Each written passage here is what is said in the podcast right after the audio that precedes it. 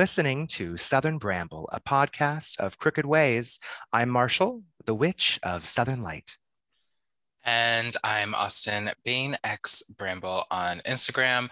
And today we have a guest, friend, uh, acquaintance. Um, uh, we have Nicholas Pearson with us. Nicholas is an author, um, a gemologist. I don't know if that's an official title for you, but Nicholas, please tell us about yourself.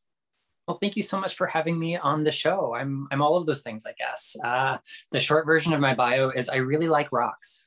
Um, we, we can maybe go on an expanded version if you like, but um, yeah, I just I'm I'm so fascinated by the intersection between the human kingdom and the mineral kingdom. And although it's not the only part of my practice, I guess it's definitely the thing people know best about me. I'm also a practicing witch and occultist. Um, you know, I, I I'm not all love and light, woohoo, let's rub some amethyst on it and make it better. Like, you know, there's there's some some deeper, darker, spookier things in my practice as well that I, I keep for me.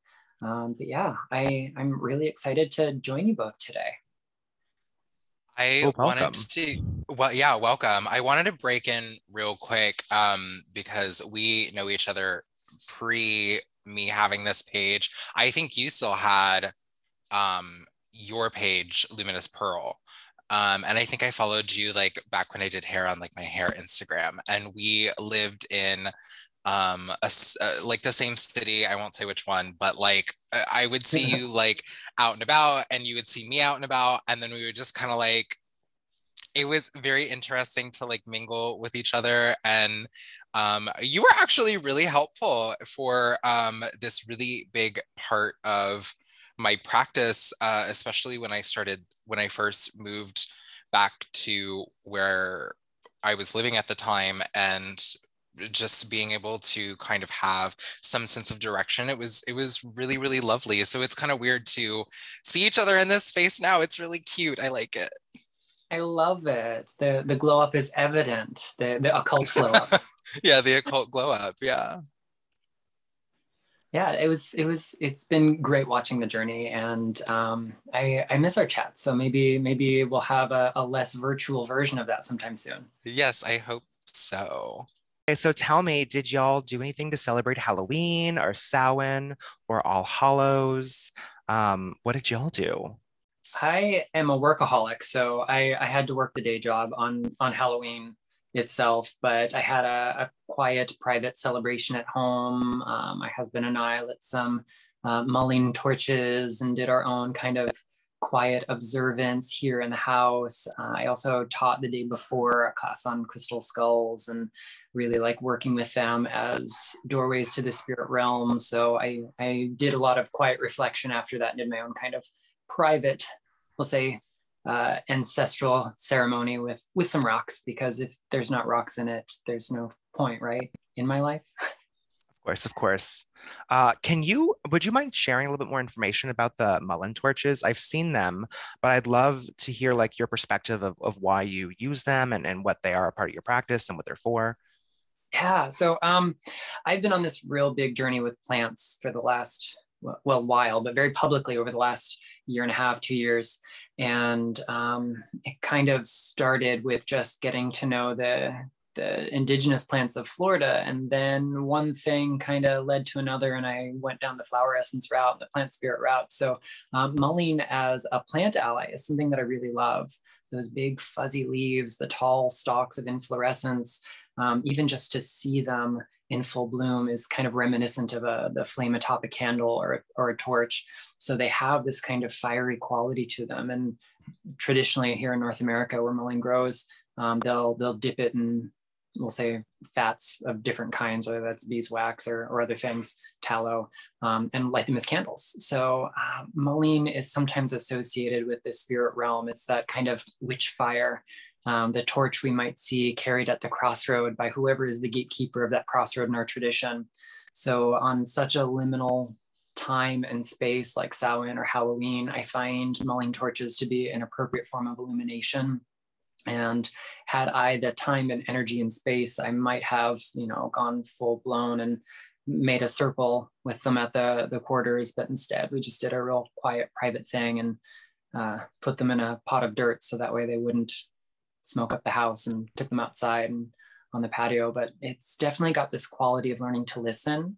Mullein in flower essence therapy deals a lot with our ability to, to truly hear and perceive others, but on a spiritual level, it's learning how to hear and perceive our allies in spirit whether those are ancestors or spirits that we have kind of a familiar relationship with, or whether we work in the angelic space, whoever our team in spirit is, I find mullein to be very good for illuminating the relationship and making sure that we're receptive enough to not just talk all the time, which is a very human thing to do. Definitely. I know I struggle with that sometimes. I um I think Corinne Boyer in Under the Bramble Arch, she has this really good recipe for making hag tapers or like where you dip the, the mullein in um, tallow or beeswax. Um, I know I, I haven't had success with that particularly because like you were saying, Nicholas, the indigenous mullein that we have in Florida is it's called um, wand mullein, if you are familiar. I don't know. Did you make your the the hag tapers that you had made, or did you buy them? Oh, I definitely found them on Etsy. okay, okay, no, that that's totally great. The the ones here, um, because the stock is so thin, it's not like regular um mullein, which the the name is slipping me the scientific name. Um, but the the stalks of like the mullein that you'll get for hag tapers are like really thick mm-hmm. and they're like about the size of like a, a, candle. And then the ones here, they're very thin and they they wilt really easily, and you have to like cut it down really far on the stalk if you want to get like a nice thick uh, hag taper. But that's really really dope. I love um, I love mullein candles. Yeah, they're they're they're fun. Marshall, what did you do for Halloween? On Halloween weekend itself, um, I put on about like 15 pounds of candy, uh, which is, which is why I'm starving myself now. No, but uh, I I did. I still have candy in my freezer that I've been trying not to eat. But I literally just watched probably 30 to 125 scary movies because that's just what I really love to do on Halloween. But um, on Samhain, which technically I guess was yesterday on the 6th, because for me personally, I was focusing more on the astrological date for the magical working, while on Halloween I have had, a lot. I mean, we talked about this, this on the uh, Halloween episode. I just, I love my long-standing childhood tradition of scary movies and junk food.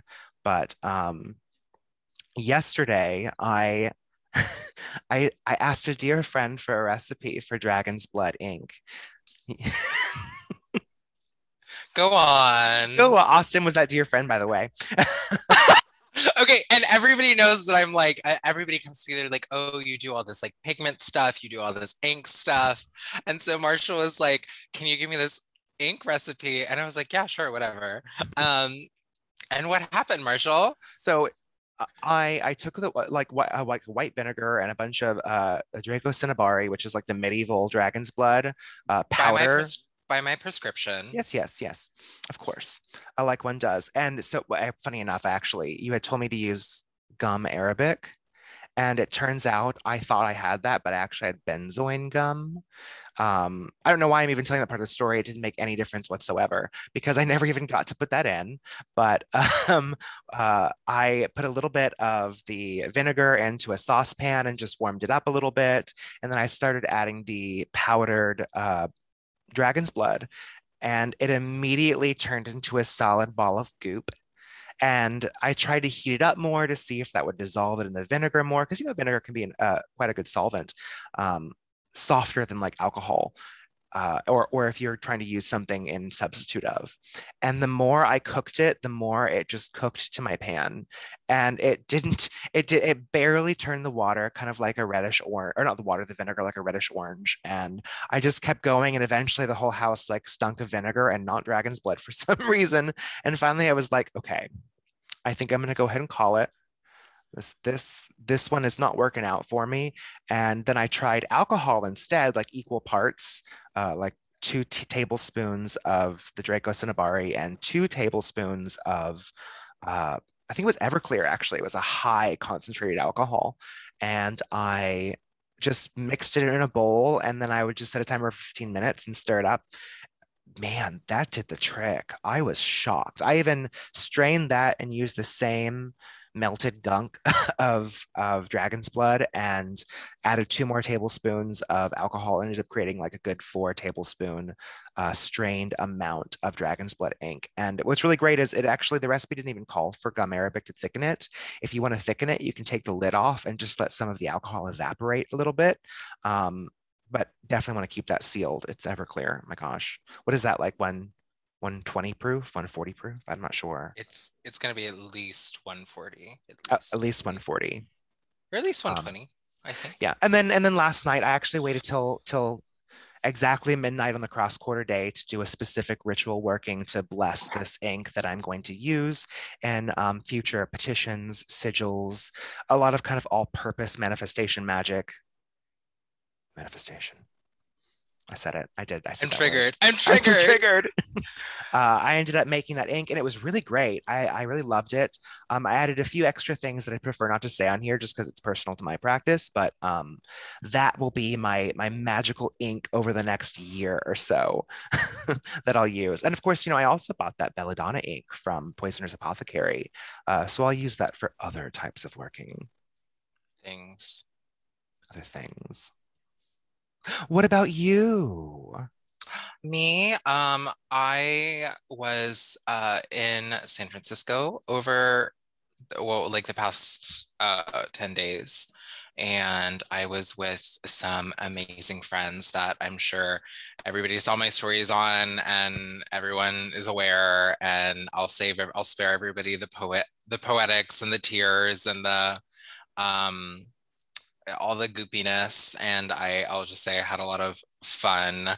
Um, and yeah, there was some very, very interesting, nefarious stuff going on on Halloween night at, at Golden Gate Park um, with my friend Keanu. And uh, before that, I had made um, pumpkin duck risotto for a big group of people.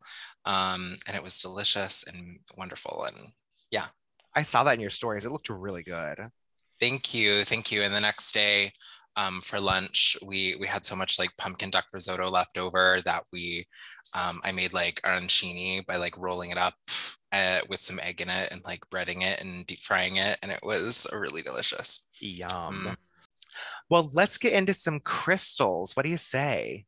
Some rock, some crystals, some things. So, Nicholas, you are kind of known for i mean you do a lot of things. Um I, I know i've gotten to like kind of pick your brain like very briefly a little bit about your pra- practice and what you do. I know you have a book um, on plant essence essences eh, but a lot of the work that you do is um, surrounding minerals. And um, i think that's really fascinating especially as like somebody who doesn't incorporate that much mineral stuff into their practice. Um, so could you like could you go into a little bit about your your background a little growing up? Like what what led you to this path down this path? What's going on? Let's yeah. let's pick your brain a little bit.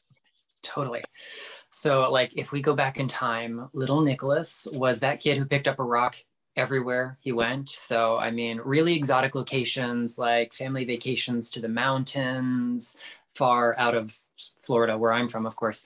Um, going to the seashore, find that rock rolling in the waves, or super exotic locations like the grocery store parking lot, like any place you can find a rock. It just spoke to me. There's no other way to describe it. Maybe not in words, but certainly in essence. There's this, just this huge draw. And my grandfather must have observed this behavior over and over again. Um, and he gifted me my very first piece of quartz, which, you know, at the time was like the coolest rock I'd ever seen. Um, but, you know, I would later come to be able to identify like where it comes from and exactly what it is and all, all that other fun kind of scientific stuff. But like the first time I had my hands around a piece of quartz crystal, suddenly stone was transmuted in a way. It was transformed from this kind of inert part of the landscape that I felt connected to, but didn't really seem to serve a higher function, except that it reassured or comforted or spoke to me in some way. Now it was pure magic. I mean, if you look at a little kid holding a, a, a, raw piece of quartz and let them play in the sunlight, they're, they're going to see that this is a magical object. Uh, it is no surprise that in every period in human history that's had access to something like quartz, they have attributed to it some sort of magical, mystical, curative power. Um, and you know, around the same time period of my life, uh, when other families did the church thing on Sundays, my dad and I would go to the public library every couple of weeks, or if I read a lot of books very quickly, every week. And that kind of became our, our own family ritual. So I wasn't brought up in a particularly religious space, but um, I was particularly attracted to themes of folklore and fairy tale and mythology and world religion. Since I wasn't being force fed anything kind of religious, I sought it out in other ways but my dad was also a science guy and i've always loved science so you know even even though i had to read things that were written for an age appropriate audience i was still devouring earth science one week and biology or botany or whatever else i could get my hands on all the kind of natural sciences. And it didn't take me too long to notice that like the myths we find around the world the the folk tales and fairy tales are describing the same natural phenomena in a different set of vocabulary. And um, what we think of as discrete hard science today, things we can quantify and objectively measure and trace, were always discussed and described in terms of metaphor. And I don't really think that ancient people were far less learned or advanced than us and, and maybe genuinely personified every natural phenomenon um, in a simplistic or dare I say primitive way, because I mean, that's that's such a colonial term right primitive um, but just to see that using using the language using the metaphors they had they were describing the same same phenomenon in the world around me that just fascinated me to no end. So um, eventually i found like the perfect intersection of like the mystical and the scientific in crystal healing.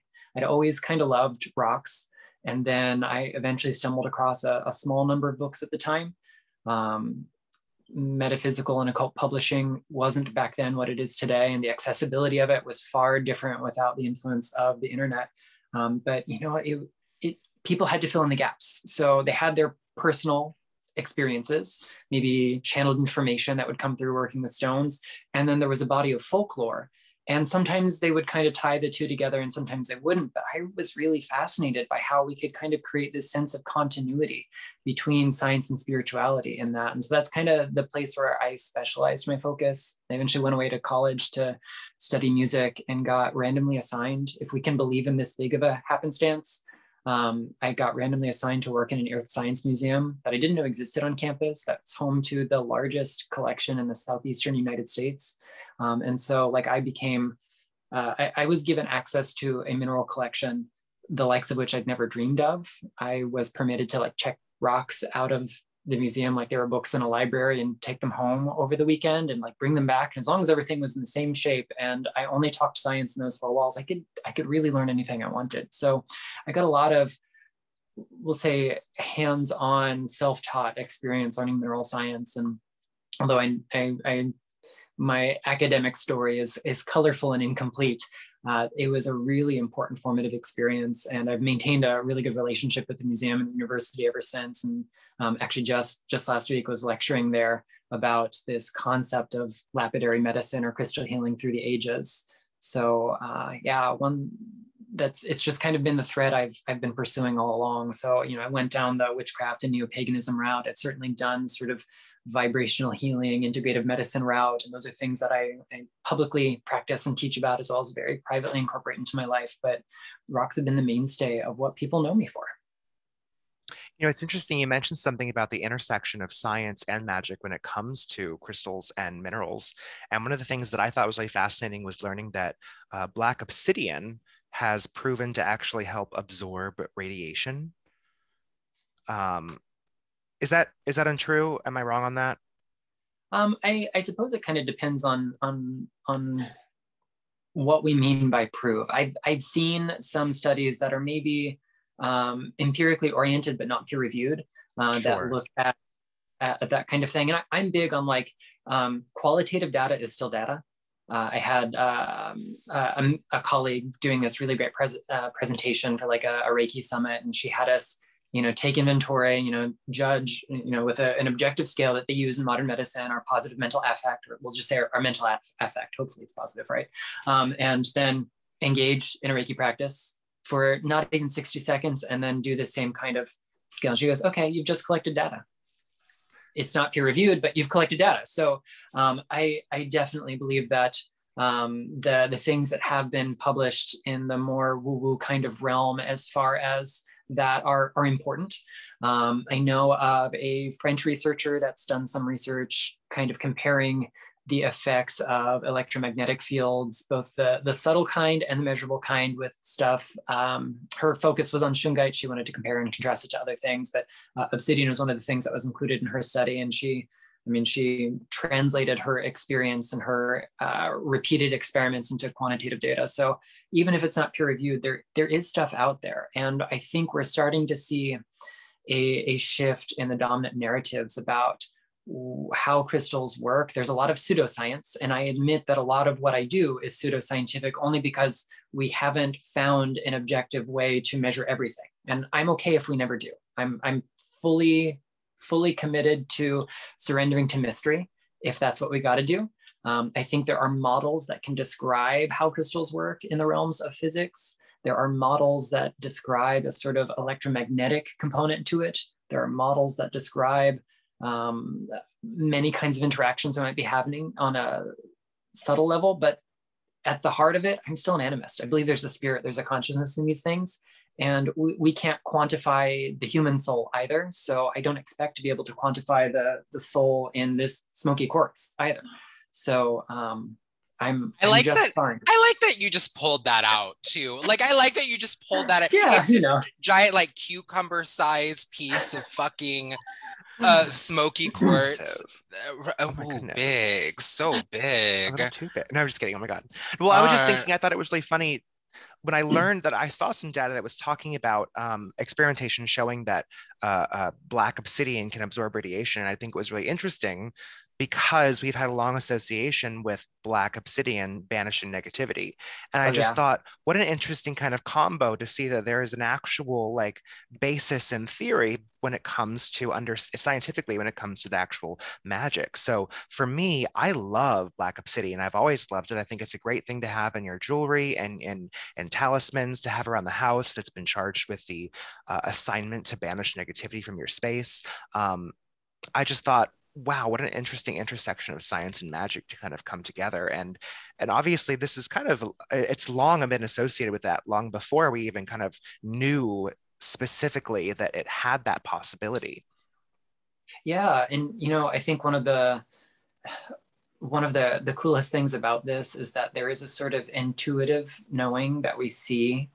Um, a really great example not directly related to the mineral kingdom is, I mean, if you look at ethnobotanists who go in the field and the end result of a lot of ethnobotany is we end up with medicines derived from plants that are found all over.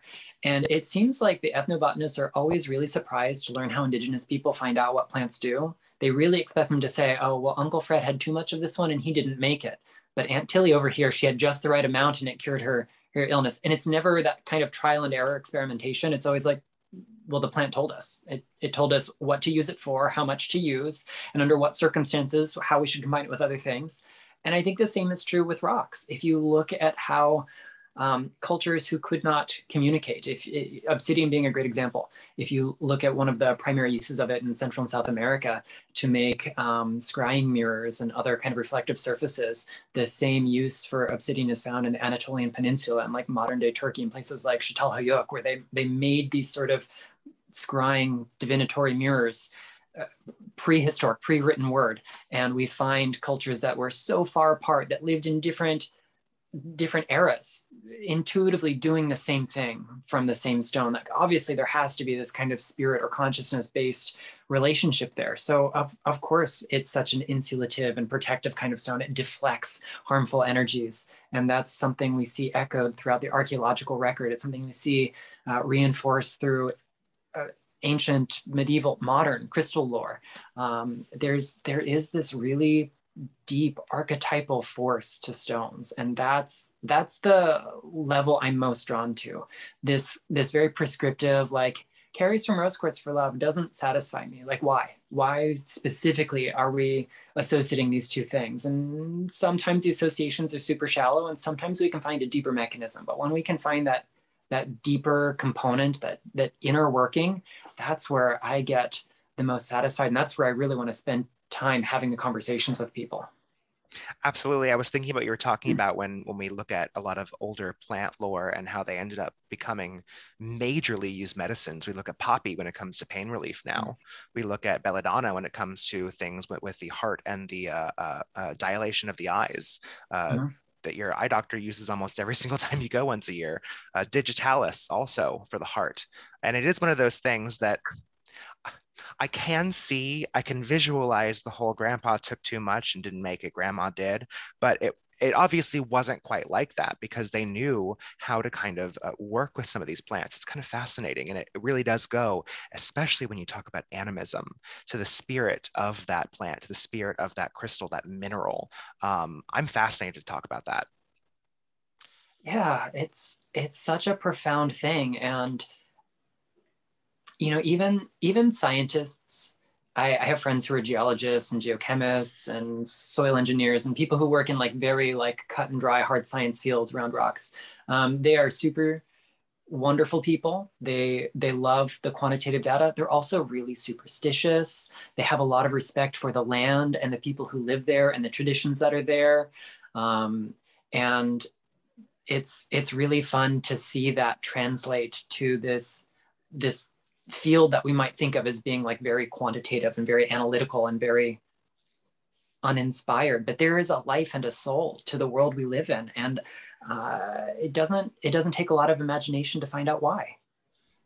I think it was um, sabrina scott uh, who is a i believe her degree is in um, it's it's a, a, a philosophy of science um, so I, I and a, a, lot of like the work that she does is uh, I'm not entirely sure, but in her speaking, a lot of the time she'll like kind of dissuade this like this pop science myth that like science has no place for the animistic spirit, which is is in speaking with people who actually do science and don't just digest what science magazine puts out um, they're like no no it's it's quite an esoteric career it, you have to measure it of course but like it you know and and and we think on occultism um and and science occultism and science and, until about like the 1800s was they were very quite similar. Um they went hand in hand you know and and there are problems with that and there are benefits to that but yeah it's just it's very interesting um to know that science is really it's quite a not I, I don't think it's what people think it is I, I guess is what i'm trying to say. Um just knowing the handful of people i i do know uh, who do work in labs and and things like that. Yeah. I mean some of the scientists i know are some of the most superstitious people when it comes to that lab equipment um, Very that, yeah. She, it's, she's it's a little delightful. temperamental today. She's a little temperamental. Um, it, I wanted to to bring it back real quick about some. It's funny that you brought up scrying mirrors because this is where I was uh, going to go with like a brief, cute little history of of some uh, crystal stuff, especially for like cunning folk and uh, uh, witches. And um, I think it's very interesting. So I know we have the idea um, in modernity about like the scrying mirror being like what we use to scry. And until actually, I believe it was John Dee who, uh, at least in Europe, who brought back like a scrying mirror from uh, Mesoamerica, like that, that was really, that wasn't really as big of a thing, but like we would, uh, he used like a Claude glass, which if you are not sure what that is, it's like a, um, it's like a, a makeup con it's like a makeup compact. Oh like a compact and it, and it is a little concave yeah um, or convex actually. It kind of like bubbles out a little bit and you would like hold it. It's for it was for painting. It was a painting tool to like shadow the colors um, behind you. So you would like look at everything behind you and you would paint that.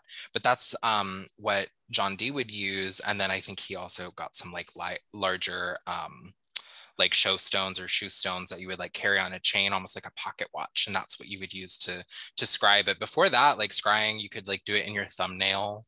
Uh, you could mm-hmm. do it in a piece of, of green glass or, you know, people would use whatever. And it was a lot of times done during the day, which I find very interesting. It was um, not done at night by candlelight like a lot of people do nowadays. It was usually done when the sun was out, which I find interesting.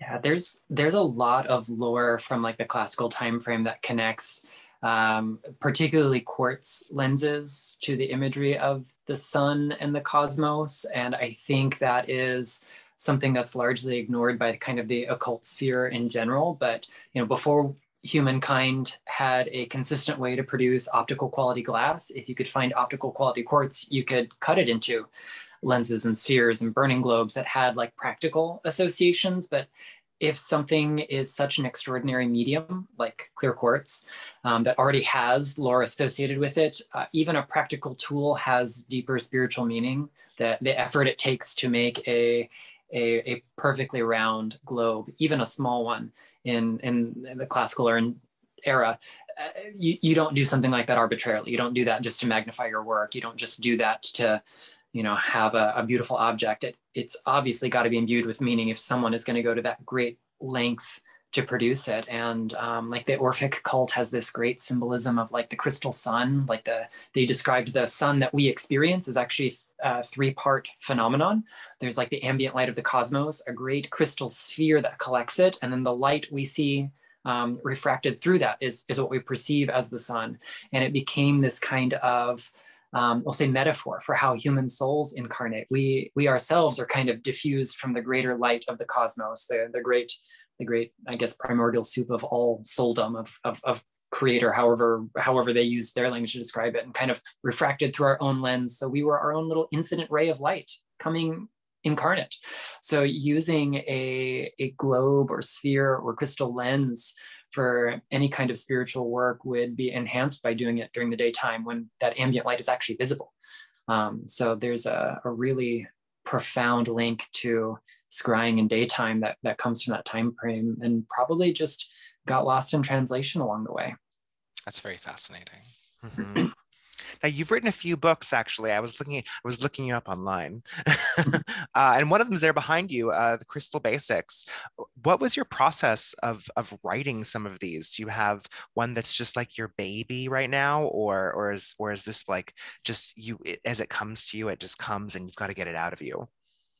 A little bit of both. I mean, they're all my babies in some way. Uh, Crystal Basics is my most recent release. It came out almost two years ago. It'll be two years in, in February. So like just ahead of the pandemic really hitting full blown.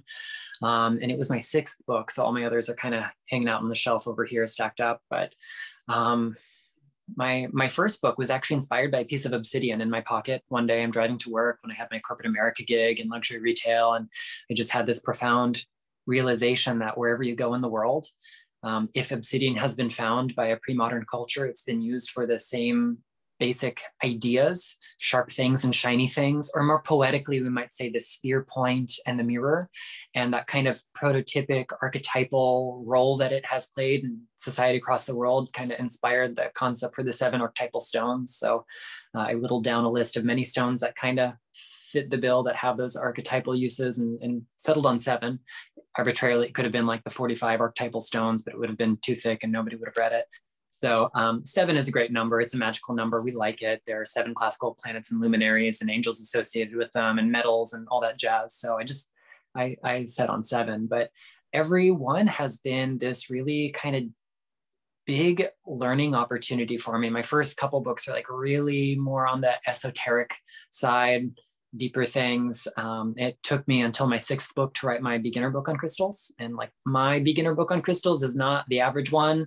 It opens with geology. Like you gotta you gotta understand what these things really are to understand what they're going to do for us. And if you're just a prescriptive kind of crystal person, you just want to carry X rock for Y condition in your life. The second half of the book does that for you, so you can kind of skip there. But it's full of hands-on praxis because I'm I'm tired of crystal encyclopedias that don't actually tell you what to do with rocks it's like, okay, rose quartz is great for love. Amethyst is good for intuition. Now, how do I make that happen? What do I have to do to engage in a meaningful relationship, to have this kind of relevant experience in my life to see that kind of end result. And a lot of crystal books kind of leave you guessing on that, or they get so reductive that you don't really understand the why. So um, my my ulterior motive for every book I've ever written has been hopefully teaching people how to think for themselves and think um, through their relationships with crystals instead of just getting at that prescriptive level. Start to say, okay, I, I'm looking for a blue stone for my throat chakra. Well, maybe I don't have to be limited to the color blue, but why? Why am I looking for a stone for my throat chakra? Like, what's what's really holding me back from communicating? And instead of just going, okay, I'm going to take a piece of aquamarine or blue lace agate, going, what is the cycle I'm experiencing in my life? What role am I playing in that cycle? What tool is going to catalyze the behavior to get me out of the cycle? So we're not relying on a crystal as a magic bullet, this is not going to fix everything, but there are tools of self-reflection.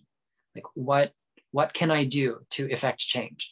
Um, or even on the magical level what what stone spirit best partners with this project that i've got? Not what is this inert tool that i'm going to make do a thing because i think even our most most ordinary of magical tools you know if we are athame or knife wielders or wand wielders or candle lighters there's a spirit in all those things too and if we're really doing the work we are partnering with the spirits of those things and not using them as inert matter. And if we can do that with our holy personal tools, we can do that with our rocks too. No, I completely agree. There are so many times that I will, because I like to dabble in social media every now and again, and so I will sometimes, I will sometimes make TikToks or videos or explanations of simple I call them bare bones spells. So I'm giving you the outline and you can take it and and amplify it or bring it down or change it and make it work for you. Um, and there are many times that I will say use this uh, use this stone or use this plant and they'll be like i don't have that stone what should i do instead? And i'm like okay so what i hear when i hear that is there needs to be a level of education as to why this stone does what it does, why I'm using it for this specific purpose. And if you need, don't have that one and you need a substitution, we need to kind of go back to the why of this. What are you using it for? Because no matter where you are, there's something you can use, um, especially as an animist, as, as a folk witch. I know that if I don't have a certain herb, I have to go back to the herb and its purpose, its, its reason why, the spirit of, of what it carries as a virtue. And then I can kind of go to a list of other ingredient or other like a spirit allies ingredients plants that may have those similar virtues and kind of substitute in. And a lot of times when it comes to crystals, I feel like honestly plants or crystals i have noticed sometimes that lack of discernment in mm. in this this society of encyclopedias of and don't get me wrong i have i have scott cunningham's encyclopedia of magical herbs and crystals um, but i actually really really like that you are talking about was is that specifically in uh, Crystal Basics? Um, I mean, that that level of thinking through the why and the how is present in all of my books. Crystal Basics gives people kind of my approach to figuring out the at least the measurable reasons why. At the end of the day, a spirit is a spirit. Like there are things that I use rhodonite for that don't appear in any of my books or any other extant literature because the spirit of rhodonite and the spirit of Nicholas go way back, and we have grown so much together that that's a spirit ally I can contact to do work. Maybe, maybe not on its regular resume. You know, mm-hmm. think think of a description in one of these encyclopedias as like the standard CV you give out at a job fair, but there's other stuff you do that's that's not there. There's there's more experience than you can fit on that page, right? So. Um, I, I'm hoping that someone reading my books and seeing the thought process and everything is going to be able to start thinking that way like oh this is an igneous rock. I know i know that igneous rocks kind of work in this way or i know that this is iron rich and iron kind of has this energy associated with mars and ambition and drive and is grounding uh, and so on and so forth. So I'm, I'm hoping that people understand the how and the why even if it's just a little bit at a time through through each book but crystal basics goes real deep into those sort of at least geological inner workings still paying tribute to the fact that like we can't summarize things neatly in boxes just because it's an igneous rock it's an iron oxide uh, with a trigonal structure. We can say hematite is those three things and it does this. We can go to color we can go to hardness but there's still something that just can't be summarized by those qualities. We can look at folklore and maybe find places that illustrate the how and the why but there's still that essence there's still that ineffable quality and people i'm, I'm hoping that we're going to see more and more people starting to partner with the consciousness and stones and getting to that place where they're really thinking things through it's funny you mentioned hematite because one of the things that I see in a lot of online spaces are, especially in like Facebook groups and people who are questioning new seekers. Um, sometimes I feel like as new practitioners, a lot of information gets filtered through the internet nowadays. Mm-hmm. And one of the things that I see so often is um, my hematite bring, my hematite ring just broke. What does it mean? And while I'm not denying the fact that there could possibly be a, a, a larger spiritual or witchy meaning behind it, a lot of times people are unaware that hematite is a much softer stone. It's going to break a little bit easier. I think, is it true that when it heats up, it actually makes it a little bit more easier to, to snap or to, to crack? Um, I literally just was standing there in line at a buffet at a wedding. I don't know why you had to know it was a wedding. That's not really important to the story. But I was just staying there waiting for my food and patiently, and it just bam cracked right off my finger. And I was like, now I know that meant nothing. It was I know I know it didn't mean anything, yeah. but that can be so that can be hard to explain for some people when it comes to the discernment between what something truly is trying to tell you in a symbol and not understanding the geology and mineral base of the stone you're working with. It's actually because I cursed you. Oh, okay. Never mind. Erase all that. I'll cut this. uh, yeah, you know, it's I never want to invalidate someone's personal experience. Mm-hmm. I can't stand in your shoes and tell you definitively what happened in in this kind of thing. But you know, here's here's a fun little fact about those hematite rings. And I might be bursting some bubbles, which I'm really good at and almost never contrite enough about. Um, they're not really made of hematite. I know, gasp, shock. Um, so tell me more. Tell me more. She said, "I'm yeah. going to give you an education today." so they're they're made out of a synthetic iron compound called ferrite. It is still an iron oxide. Um, chemical formula is slightly different, crystal structure slightly different. The main reason hematite rings break is because they're made out of powdered ferrite that gets annealed in a kiln. So you take a powder, you heat it up, it becomes a solid block, um, but it was still a powder in the first place. There's still going to be inconsistencies in its structure. So even when they cut and polish that block, there are going to be little weaknesses. So the he- reason hematite rings break is because they're brittle, they're fragile. They were once a powder. Um, you know, I am brittle and fragile too. I was once a powder, it feels like some days. So, you know, I've got those same kind of weaknesses. All it takes is that one little tap some days and it's going to break. Um, so that doesn't mean it's devoid of metaphysical qualities. Iron throughout the ages has been considered to be really protective. We see iron ores and iron talismans and iron rich gemstones like carnelian, which gets its color from natural particles of hematite inside the agate or chalcedony structure, all being used for apotropaic functions. So certainly you can empower one of those synthetic ferrite rings being sold as hematite and use it as a protective ward. You totally can. Um, but it doesn't, it, it, it doesn't have the longevity uh, just just by virtue of what it is. It's it's a brittle thing. So I think it's helpful Same. to remind people that right, yeah. it's helpful to remind people that sure, there can be a mystical reason for everything. Sometimes the reason you sneezed is because the pollen count is high. There there is no metaphysical reason for the symptoms you've got except you're allergic to pine pollen and pine pollen is everywhere. Uh, but I sneezed three times in a row. What does that mean? Sorcery. that, that time it was my curse. I'm sorry. I'm sorry. Okay. I knew it. I knew it. Yeah. Got that. um, so sometimes the the deeper metaphysical reason that things happen is because humans are clumsy. We break our crystals, we lose our crystals. There's not necessarily something more to that. And although it's a normal human thing to seek meaning in everyday experiences, it can also be really disempowering if you're hematite rings and you think the universe is out to get you, it takes power away from you rather than giving you power over the situation, which might be the reason you bought it in the first place. Like sometimes a thing is a thing and we got to move on. So I, I really, I strive to remind people that we, situations have as much power over us as we tend to give them. That is not always true, but we, we can't, we can't be worst case scenario all the time. We also can't be best case scenario all the time. Sometimes things just happen. That's very true. My tiger's eye. I can't I can't leave without my tiger's eye. Um, I was just going to ask about um, one of the things that I think is really interesting is talking about the differences between understanding crystal and glass. And I know that was one of the things, because I'm not saying that glass can be any less powerful whatsoever, but there is something special about the crystalline structure that makes it different. Um, I know I literally remember asking my mom when I was younger, like, why can I have this glass and not this one? And she'd be like, because that one's crystal. And I didn't understand the difference. Can you tell some of our listeners, like, what some of those major differences really are? Yeah. So the definition of a crystal is that it is a usually solid substance with a regular composition. So it's more or less the same stuff all the way throughout. And that stuff is always arranged in the same repeating structure. And that structure is called a crystal lattice.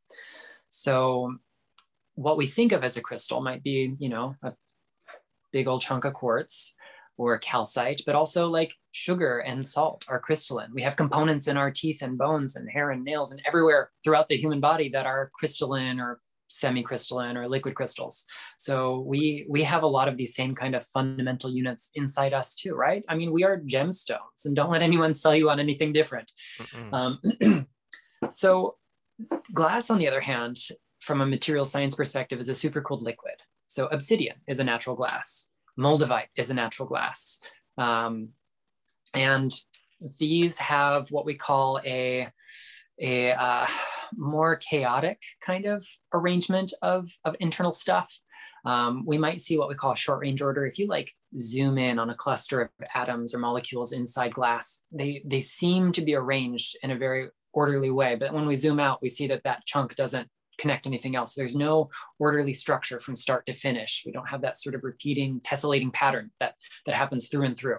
Um, and that that's what separates a, a true crystal from a glass. Now, that being said, most of the like drinking vessels and things that we see called crystal are in fact leaded glass. So they get the name crystal because the, the tiny amounts of lead or other metals that are added increase their um, refractive index. They tend to be cut by hand as well to have those beautiful planes and faces. So they refract light so much more uh, resplendently than your average piece of glass. And that makes them more expensive. So um, that's that's part of why mom doesn't want us drinking out of the good stuff every day that makes so much more sense i appreciate that explanation thank you my pleasure um, I would love to talk a little bit more about the animism. You brought up you being an animist, um, and we have a, a, whole episode on animism, but. I think it's really interesting to kind of get into the nitty gritty of what it means to think of crystals and minerals from an animist perspective. Uh, do you have any any insight or any sh- anything to share on that? You know, this was something I was just chatting with a friend of mine who's a process geologist, by the way, getting ready to start her PhD.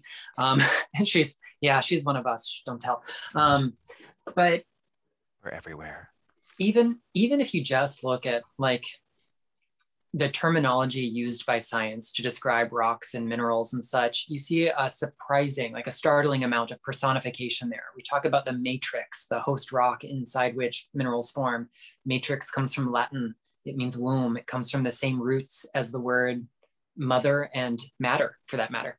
Um, if we if we look at geological formations in the landscape, they're they're named after people, places, parts of the body um, we, we've got so many things going on that that kind of suggest there is a sort of essence or life whether that is the the timeless search for meaning in the world around us trying to project a, a human relationship onto things or maybe a pure perception of the indwelling logos or spirit that's in all matter. I personally believe that where it's probably somewhere between the two. We've got this intersection of like the humanity being projected outwards and then that raw perception of the spirit world all around us. And the thing we can't quantify is how we have that spark, where it comes from. But there's no way that you could pick up a translation of like a fifth century uh, lapidary work written in Greek or Roman and then pick up a book on crystals that was channeled in 1982 um, from someone who'd never read a work on crystals before and, and see like the same terminology describing things like amethyst and carnelian. If there wasn't some absolute reality, some sort of ineffable spark, some animating force that, that ran through all amethysts, all carnelians, all anythings. And that is where my fascination has always been like where are the patterns emerging from if if we can have people in such different times and places and life circumstances arriving at similar properties for things whether it's the same stone or maybe things that are um, related chemically or structurally or other things then then there has to be some reality here. And maybe i can't measure what's causing that but i can i can see the effects. And if i can see the effects that's measurable and repeatable. And and that's kind of like magic right? You know we can't quantify what magic the energies are in a sciencey way. But if we couldn't repeat the experiments and get the same results, then we wouldn't keep doing it. So, yeah, that's really true. Yeah, like I like to think of magicians, occultists, witchy people as as engaging in a kind of science. It is a down and dirty kind of science. We don't necessarily know that we're always following the scientific method, and I wager a lot of us aren't because we aren't trained in it. Um, but the fact that we are looking for repeatable end results, that's something that is very sciencey. Um, and I, I think part of how we see consistent results is that there obviously has to be some force that ties it together. And in, in rocks, I believe in a sort of electromagnetic, like physics-based model, but there's still something above and beyond that. And that's that's the soul that's the spirit, that's the indwelling force. And that's why getting in touch with our landscape is so important. In tradcraft and folk-based witchery, we see a lot of emphasis on like the spirits of the land, the genius loci. What do we think the land is? Like it is the sum total of things. And that sum total is built upon the geosphere. There is rock beneath us, or you know, if you're in Florida like I am, it's like Swiss cheese of rock and water, but it's still rock. And the essence, the spirit, the energy, that ineffable quality that we feel in any given space is informed by and held by the stone beneath us, as well as all the living and non living spirits that are there. But it is literally rooted in stone. And that's a really great example of how the geology affects the, the spirit of place. That is so fascinating that you brought that up. And I'm so happy you did because that was actually the direction that I was just going to take it um, because I was going to ask, I was like, can we just get really esoteric with each other for a second? Um, but I, I, think that's fascinating that you and I were just kind of like honing in on the same thing and then it, our parallels connected. Um, in speaking about the spirit of places, um, I know your work is really crystal Uh, you talk about crystals a lot, but uh, aside from that, you also speak on minerals as well as metals, and and it goes beyond just like crystals. I think when we think of of minerals, we think strictly gems and and crystals and things like that, but it really is dirt, soil, metal, mineral things that are not so sparkly or shiny or faceted or pretty. And I think it's really interesting when we speak on the spirit of place. You're right, it, it resides within the soil and the stone that is under our feet. And I think that's really, really fantastic. In speaking of like, I know um, I've been going on like a necromancy tangent, uh, I think a lot on uh, Instagram lately uh, because it's been really important, especially this time of year, in tapping into not only the spirits of dead humans, but also the spirits of dead plants that are encapsulated by mineral, by mud, by soil, and being able to, and like I said, we're going to get really esoteric here for a second, very poetic, but like being able to conjure forth those memories in the land and um, tapping into the spirit of that place. It really is like digging through soil. Um, I don't know where I was going with that. Besides, like, do you have any experiences?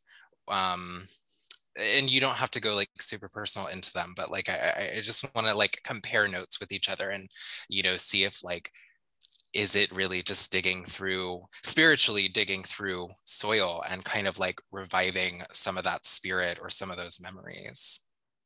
I really like that imagery um, even if we want to like translate that you know we think about the organic things that break down to make up our, our fertile soil but even the the tiny bits of rock that are in the soil the actual particles of sand and clay and, and other things, they are the remains of ancient rocks that have been weathered just like the remains of living things. They've been transported across the sands of time. They are the sands of time. Um, and there is this kind of quality of, of decay and out of decay rebirth. So, you know, you can take host rock, you apply to it some change in its environment, whether that's mechanical weathering, rain, wind, sun, sleet, hail, snow, whatever it is that's eating away at the rock or chemical weathering, changes in acidity or, or other fun stuff. I won't get too sciencey here, but um, we we get those little particles that come off and they they travel. They the longer they travel, the smaller they get, the better sorted they are, and over time they begin to accrete. They they solidify into new rock and the the new sedimentary rock is born out of other things that have had to die to get there and if that isn't a great example of necromantic arts, I don't know what else could be, at least in terms of the, the mineral kingdom. I mean, heck, we find fossils as a result of sedimentation and, and, and, and similar things. And they're the literal remains of once living things um, that have been transmuted in a way into crystal, into rock, into mineral. And I think that when we get in touch with the fact that you go into the backyard or into the cemetery at night and you dig your hands into the earth we're holding the remains of so many forms of life. And i'm going to use life in a more poetic sense not just living biological factors in the environment not just you know aunt lucy who's buried here but the stones themselves gave of their bodies to be part of the landscape. Whole mountains have been eroded away. I mean the beautiful white quartz sand beaches you find in parts of florida that quartz came from the Appalachian Mountains a long time ago. Those mountains are ancient. Think of those as individual bones that went into the bodies of those mountains. There, there is a kind of necromancy there, not just tapping into the spirit of place where it's at now, but like where did it come from? How did it get here? How did whole landscapes evolve and transpire to get to the point where we're at now? And I remember having this moment when I was working on um, my fourth book, Stones of the Goddess that it was like I had this image shown to me of of not just the moving of landscapes, literal changing of mountains and rivers and coastlines, but the coalescing of every ancestor all the way back to the beginning. All of those things had to happen in just the right way for me to be where I am today. You change one little thing. Like the universe moved mountains to get me here. The universe brought these connections of uncountable generations of humans to to result in there being a Nicholas on this earth. Like how incredible is that? But I couldn't be here without without being able to walk on the remains of everything that came before me.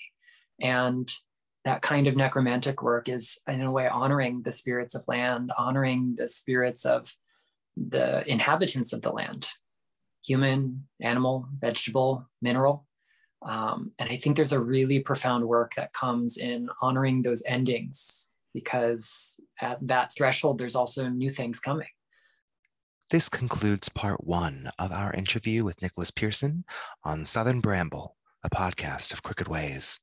Stay tuned for part two on February 1st. Southern Bramble is a Patreon supported podcast. We'd personally like to thank our top tier Patreon supporters by name. The Witch of Elfame, Timothy, The Lady Ghost, C. Shaw, Pamela, Nicolette, Mandy, Keith, Key, Josie, Jens, Kaliak, of course, Anastasia Beaverhausen, and Adity. Thank you all so very much.